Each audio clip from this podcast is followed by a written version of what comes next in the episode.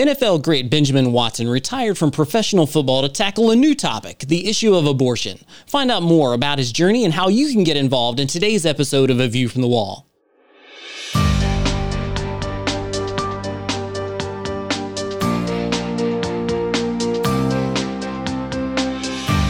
Join I Am a Watchman Ministries managing editor Joe Kerr with co host Dylan Burrows bringing you a fascinating discussion regarding the importance of Bible prophecy and Christian living today as it relates to our responsibility as believers to be watchmen. This is A View from the Wall. I'm Dylan Burrows, joined with co host Joseph Kerr, and we are thrilled to be back with you today. We've had some amazing guests over the past few months, but I'm especially excited to share a conversation with you today with our friend and NFL great Benjamin Watson. He's the executive producer of The Divided Hearts of America, and his work in the pro life discussion includes featured interviews with people like Dr. Ben Carson, Tim Scott, Alveda King, and many others. He is also the author of the books Under Our Skin and The New Dad's Playbook. And most importantly, he is a caring husband to Kirsten and dad to seven adoring kids. Benjamin, welcome to A View from the Wall. Hi, how are you guys doing? Good to be here with you.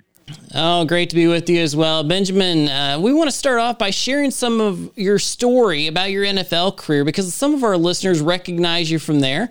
And uh, take a few moments to share your story of how you came from the NFL to doing the work that you're doing today with this film. Yeah, well, I was fortunate to play in the NFL for 16 years and um, just retired after last year. Uh, I played in New England with the Patriots, in Cleveland, New Orleans, and Baltimore. Uh, but but this this type of work I think has been uh, a part of uh, my wife and I's story for the whole time. Uh, we since we've been married, which has been 15 years, we always wanted to be uh, people who advocated for justice. You know, like it talks about in Micah 6 8. Right. Uh, and mercy and walking humbly with God. And so we've we've looked for opportunities throughout our career, throughout my career, to be involved with helping people, whether it was sex trafficking, which we've done some work there, whether it was poverty or or, or just lending a helping hand in the communities where we've been. And so when it comes to the, the issue of, of abortion, we consider it to be a justice issue.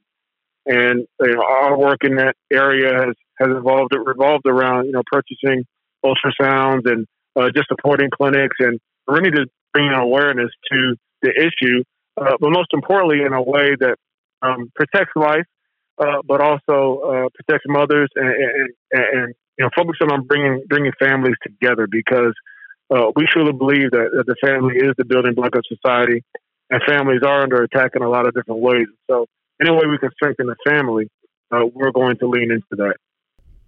Benjamin, you and I first met back in 2015 when your book launched at our church, Under Our Skin, um, down in Tampa.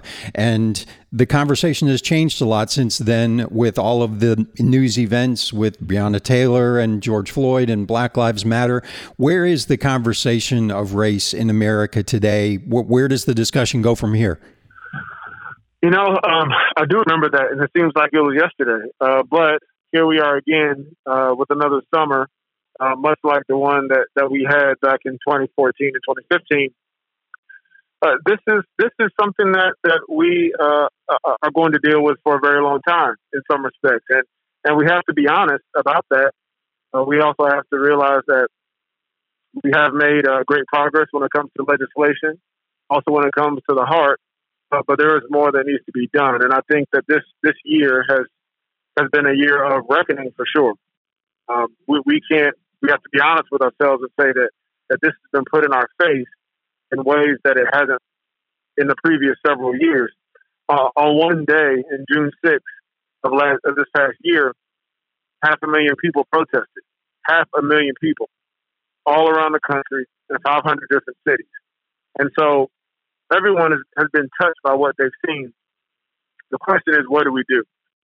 And we have to keep doing the things that, that we have been. We have to keep um, listening. First, we have to lament, though. We have to, no matter where you're from, no matter what your background is, there needs to be some sort of lament over what has happened. When anyone loses their life, no matter who it is or how it happened, we should lament over that. Uh, after that, know, we definitely need to be to be listening. We need to listen to experiences. We need to learn about the history of this country. And, I, and I'm not talking about, you know, hundreds of years ago. I'm talking about last year, the year before and then in love, I think that will compel us to, as as individuals, as families, as corporations, as businesses, as as um, a country, to do what needs to be done when it comes to creating equity. It's within our grasp, but it's going to take us being willing to sacrifice sometimes and put our pride to the side in order to do it. And that's got to come from the courtroom, but also has to come from the living room. Well, that's so well said. And I love those three L's that you mentioned there to lament the situation, to listen, as well as to show love. And such an important part of our Christian faith and something that we as Christians have to step up and do a better job with. But now you've moved into filmmaking and you're talking about your work as an executive director of the Divided Hearts of America. And we'll get into this more in the next segment, but share briefly why this film and the pro life issue is so important to you and to your family everyone, we all made in the image of God. And that starts at conception and it ends at death. Whether that's you know, working uh, in a small business or whether that be preborn um, at 18 weeks in the womb or whether that be the elderly or whether that be someone that is here in the United States or somewhere else. We should do our very best to, to promote and secure and protect life. And so it's important to us because of that. Um, I believe that you know, whether I was a Christian or not, which I am, and I do believe that there's a spiritual mandate there. Even outside of that, I think that we should all be vested in supporting life in whatever ways ways that we can. And so, Divided Hearts of America really is a look at the division in America when it comes to this issue. We are deeply divided, and many times we uh, don't even listen to or hear anyone on the other side. And so, in doing the film, my hope was to bridge the gap, was to uh, interview and talk to, and I talked about 30 different people, many of whom you mentioned earlier, but people that were in academia or medicine, uh, people that were pro-life and pro-choice or somewhere in between. And, and the goal there was to create a dialogue, um, but also to create conviction on, on where we go from here. Well, those are such good words. And if you are wondering how to get more information about this, we'll talk about this more. But the website uh, for Benjamin Watson, the watson7.com, you can check out more about his ministry and his work there, as well as about the film and see the trailer. It's a convicting trailer in terms of the film, The Divided Hearts of America. And when we come back, we'll talk more about this and why it's important for us. So stick with us here on A View from the Wall.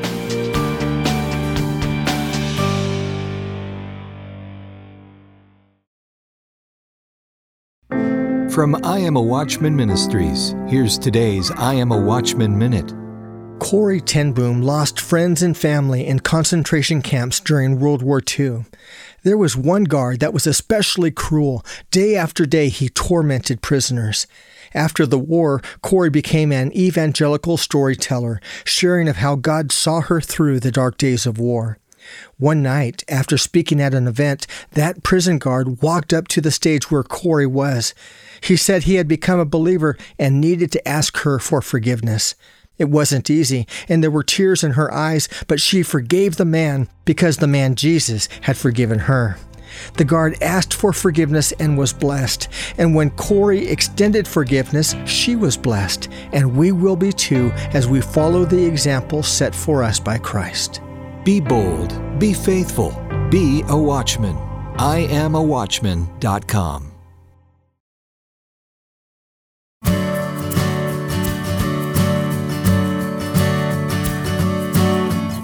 Welcome back to View from the Wall as Joe and I continue our conversation today with NFL great and filmmaker Benjamin Watson.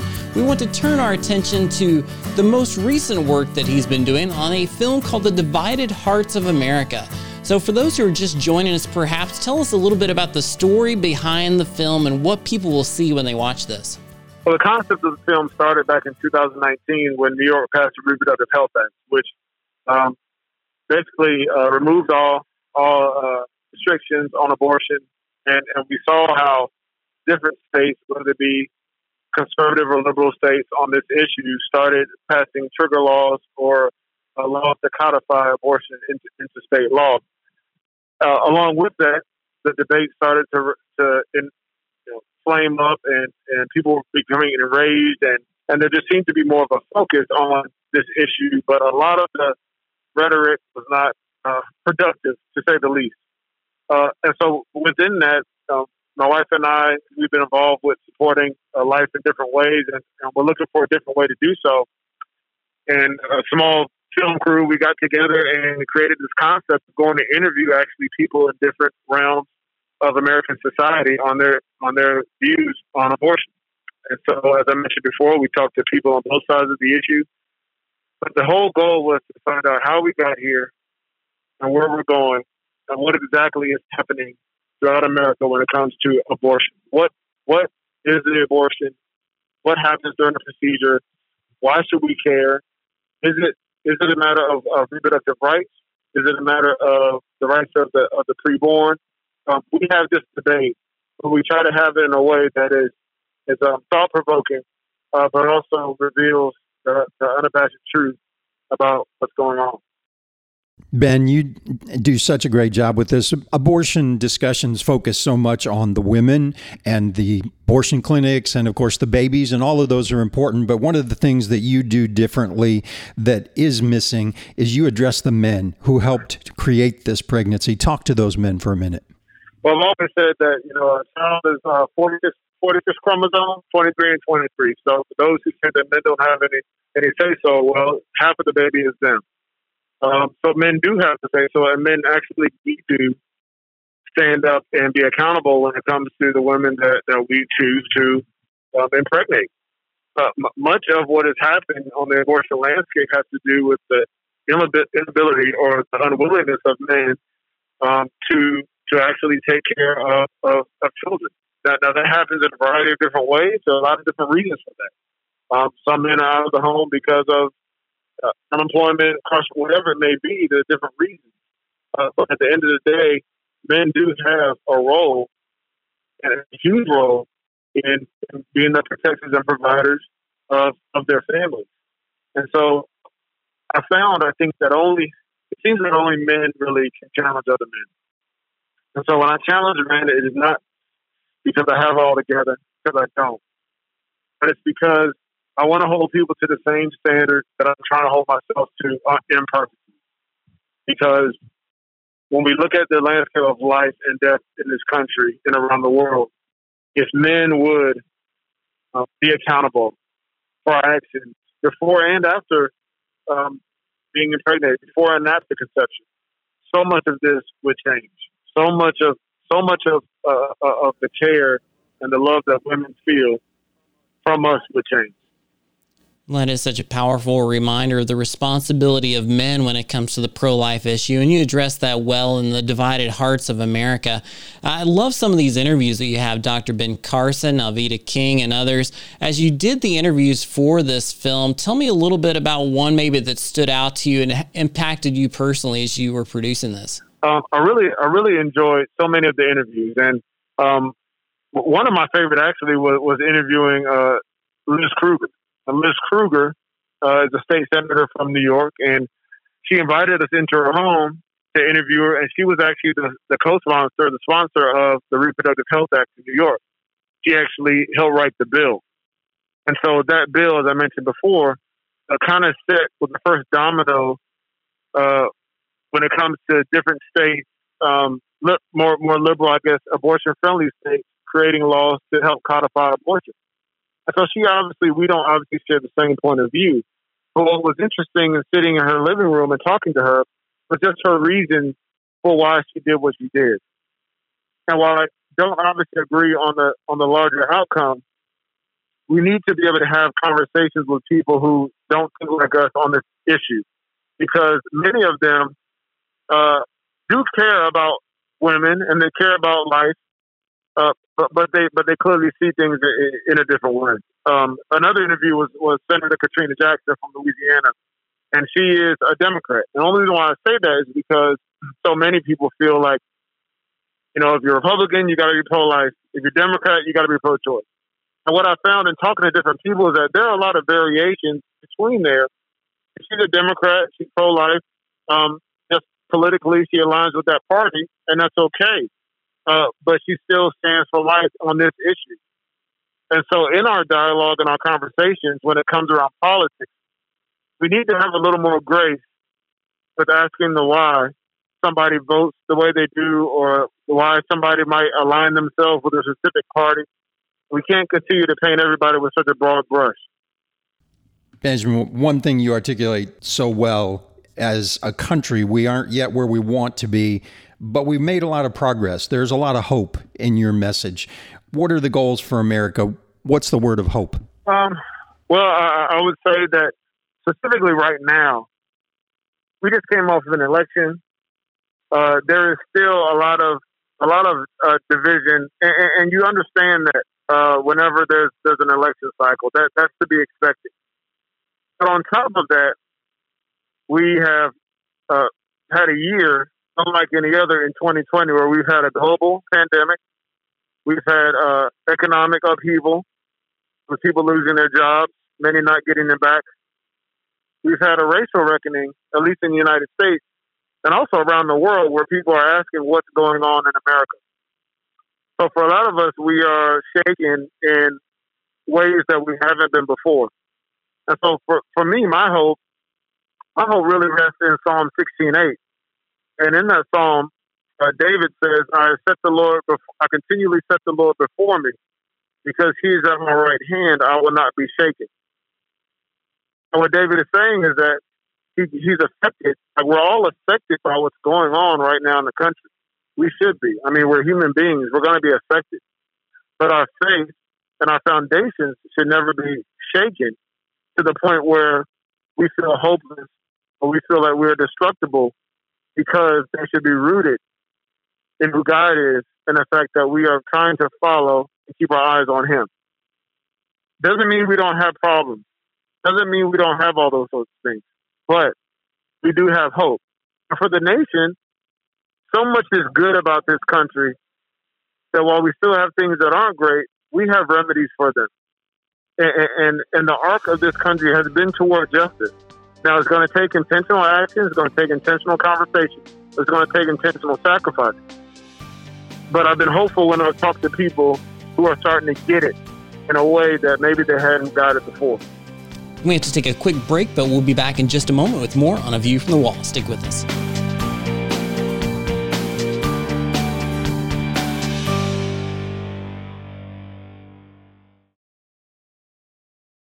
The Bible predicts the rapture of the church is coming. Are you ready? Soon many will be caught up to meet the Lord in the air. Only they will escape the dark days that are coming, a time of tribulation that will usher in the Antichrist and great destruction upon the entire earth. There's only one escape, one way, one light, one truth. His name is Jesus. He came and died so that we may live forever with Him. But to receive this new life, there are three things we must do the ABCs of salvation. A. Admit you're a sinner and that you need a Savior. Ask for forgiveness and receive His grace. B. Believe that Jesus is the Son of God, that He came, lived, died, rose again, and will come again. Believe that He is Lord and God. C. Commit to walk His path the path He wants you to walk, and walk it out by faith. Then you'll be ready for the return of the Lord. To learn more about the rapture and how to know for sure, visit AmIRaptureReady.org.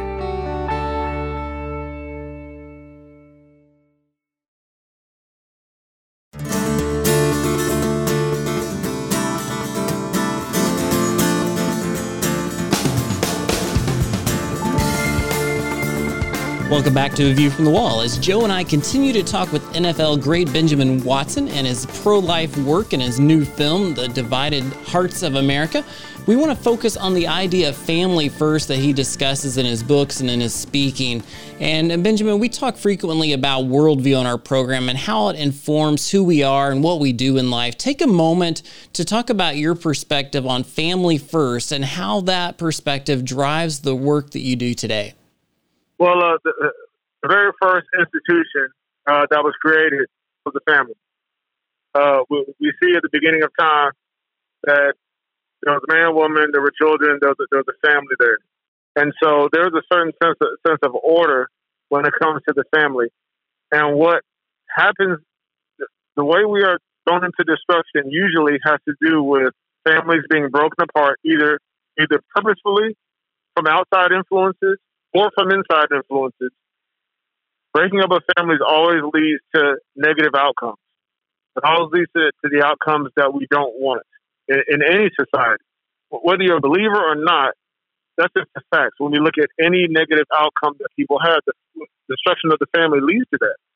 And so, so there's a there's a responsibility, I think, to encourage men when it comes to fatherhood, encourage women um, as mothers, encourage parents together to be leaders in their homes, um, to, to address issues, you know, like what we've talked about over the last few minutes, like like issues of race or issues of, of culture, issues like abortion, whatever it may be.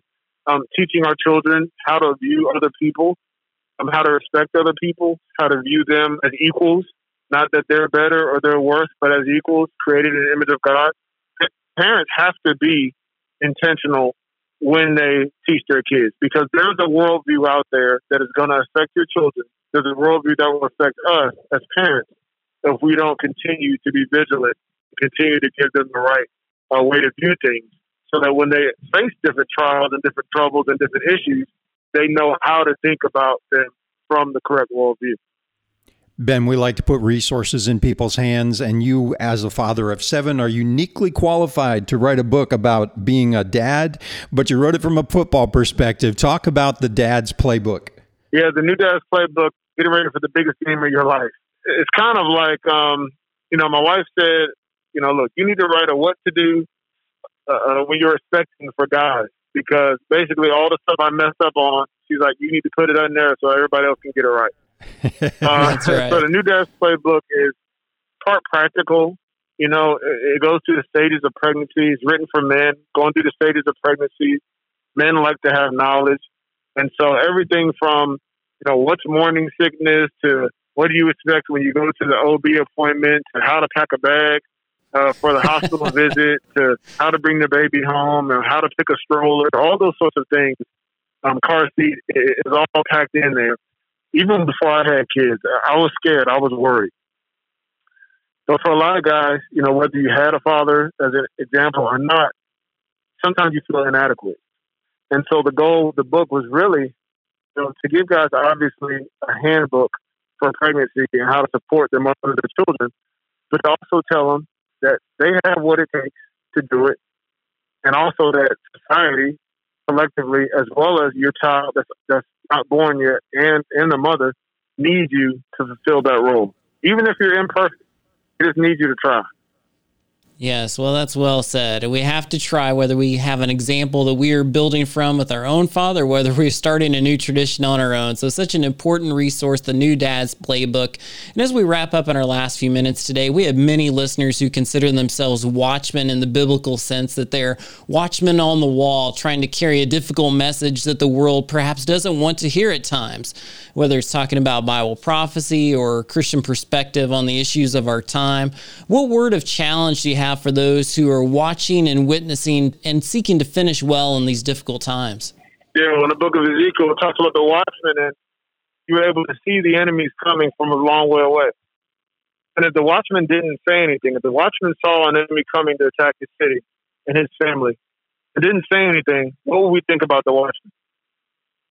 What would we think about someone who sees the arrows of culture coming that are going to destroy the family, continually that are going to undermine uh, what we know to be true. What would be said of us if we kept quiet? And so the encouragement there is is that you have a role to play, you have a job to do, and, and to do the football terminology, we just need everyone to do their job. No more, no less. God has placed you in a specific sphere of influence mainly because of you know your age, your occupation, your ethnicity, your job, whatever it is, wherever He's placed you, you have to be a good steward of that. You have to be aware. Now, the way you're aware of what's coming in the culture and the way you're able to decipher is by being in the Word, to being able to distinguish what is truth and what is a falsehood. So, as watchmen, you have to be in the Word. You have to be watching. You have to be willing and have courage to speak out when something is is going against what we know is the best plan for, for our lives. Well, that's so well said. And as we wrap up today, for those who would like to know more about the film and learn more about your work, where should they go to find out more? Uh, they can go to the watson7.com, uh, spelled out, the Watson uh, 7. That's our family website. And on there, there's books for sale. There's um, a link to the trailer and a link to Divided Hearts of America, the documentary. Uh, there's also, uh, will be, we also have a podcast that is out right now there may not be a link on the website yet, but the podcast is called Why or Why Not with the Watsons.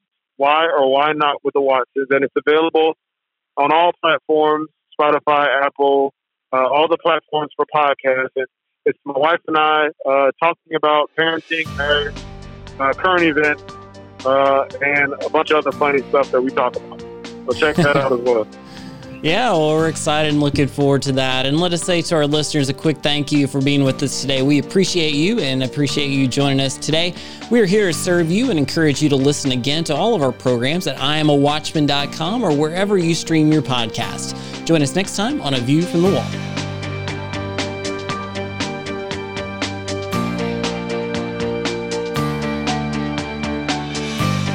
A View from the Wall, in association with I Am a Watchman Ministries, exists to equip a worldwide audience with biblical truth, sharing it with others, and being prepared for Christ's imminent return. The team seeks to encourage, inspire, and equip watchmen for such a time as this. For information about the ministry and upcoming events, visit iamawatchman.com. A View from the Wall is made possible by the team of dedicated pastors, editors, and the many contributors of I Am a Watchman Ministries. To support our efforts, give online at iamawatchman.com and click on the donate button. Thanks for listening and join us again next time on A View from the Wall.